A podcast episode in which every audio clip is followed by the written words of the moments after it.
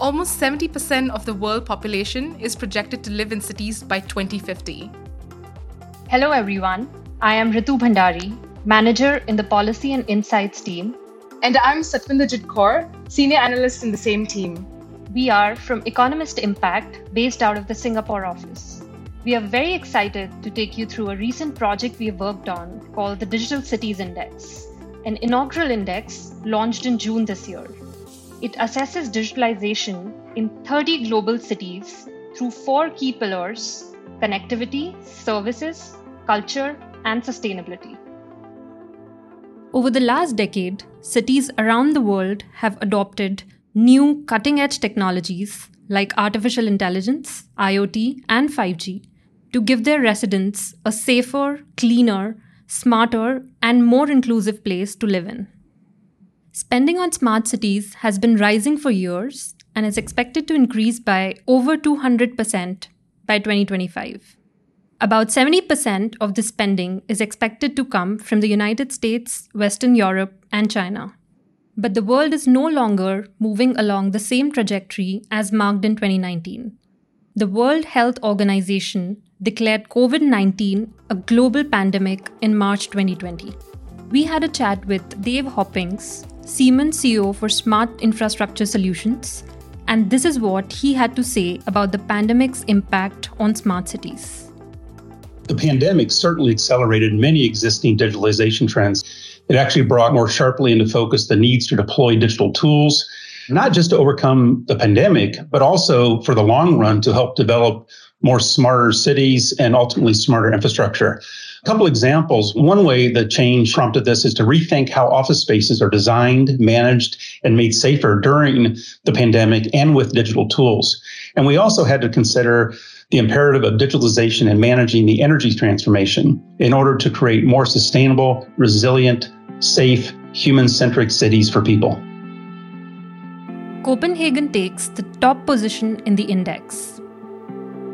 We spoke to the city's mayor, Sophie Hæstorp Andersen, and this is what she had to say about her city's various digital initiatives. Here in Copenhagen, we have long been working to lead the way in digital transformation. We have adopted many digital solutions that citizens benefit from in their everyday life. You can book a new passport online. We offer virtual rehabilitation. Everyone has a digital identity and almost everyone gets their mail from the authorities online. A key factor to this high level of digitalization is trust. In Denmark, we generally have a high level of trust in digital public solutions and we trust that authorities protect our data well. We also have a strong focus on digital solutions that contribute to a more sustainable city. As an example, we are working on a project to automate the heating and cooling systems in our buildings. By that, improving the energy efficiency and reducing our CO2 emission. We have implemented these and many more solutions because they help us deliver a more efficient service to the citizens and build a smarter and more sustainable future for our city. Something that saves us time and money to spend elsewhere. Let's now travel around the globe to see some of the best practices being highlighted within each pillar.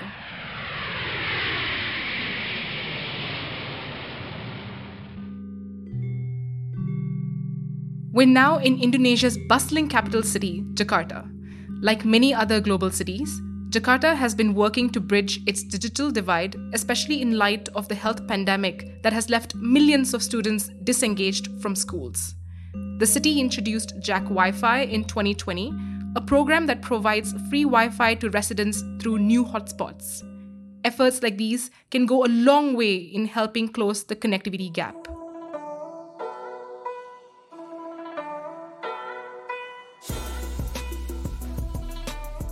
We continue to keep our eyes on Asia for the services pillar, as Beijing, Seoul, and Hong Kong stand out in digital finance.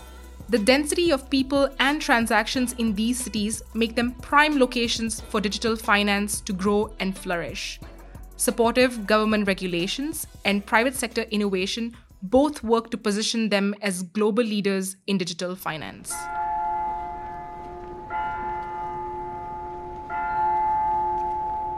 We're now off to London to explore a fascinating use case under the culture pillar.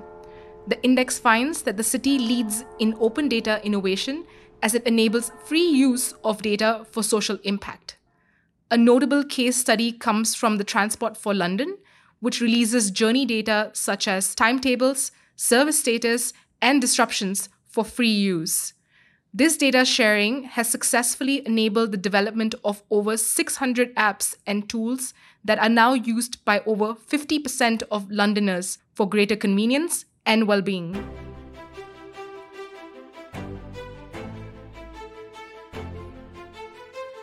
For the final pillar on sustainability, we arrive in Europe. All cities here use IoT for traffic management that comes in the form of adaptive traffic lights and cameras that can conduct traffic analysis. All these functionalities allow for smoother traffic flows and fewer emissions. Forecasts show that cities using smart traffic technologies will be able to cut commute time by 15 to 20% in 30 years. That ends our journey to the world's top digital cities. Before we sign off, we would like to leave you with one key message that resonated across all the pillars citizen engagement should be at the top, left, right, and center of digital city planning. Dave Hoppings from Siemens also highlighted this in his interview with us. Citizen engagement must be an essential part of any city's digitalization strategy. I mean, think about it. Cities are made up of people where they live, they work, and they play. A city should know why they're implementing digital tools and what the intended outcome is. But too often, citizens are not even made aware of how this translates into value for them. So, whether it's security, resiliency, reliability, or even efficiency of how people live or work, or even better mobility, especially these days, good city citizenship and engagement is a key to deploying the right technologies, which creates the right value for a city's infrastructure and for its people. Thank you for listening. How digitalized is your city? To find out where your city ranks and learn more about the index, visit the Digital Cities Hub at economistimpact.com slash digital cities. The link is also in the show notes.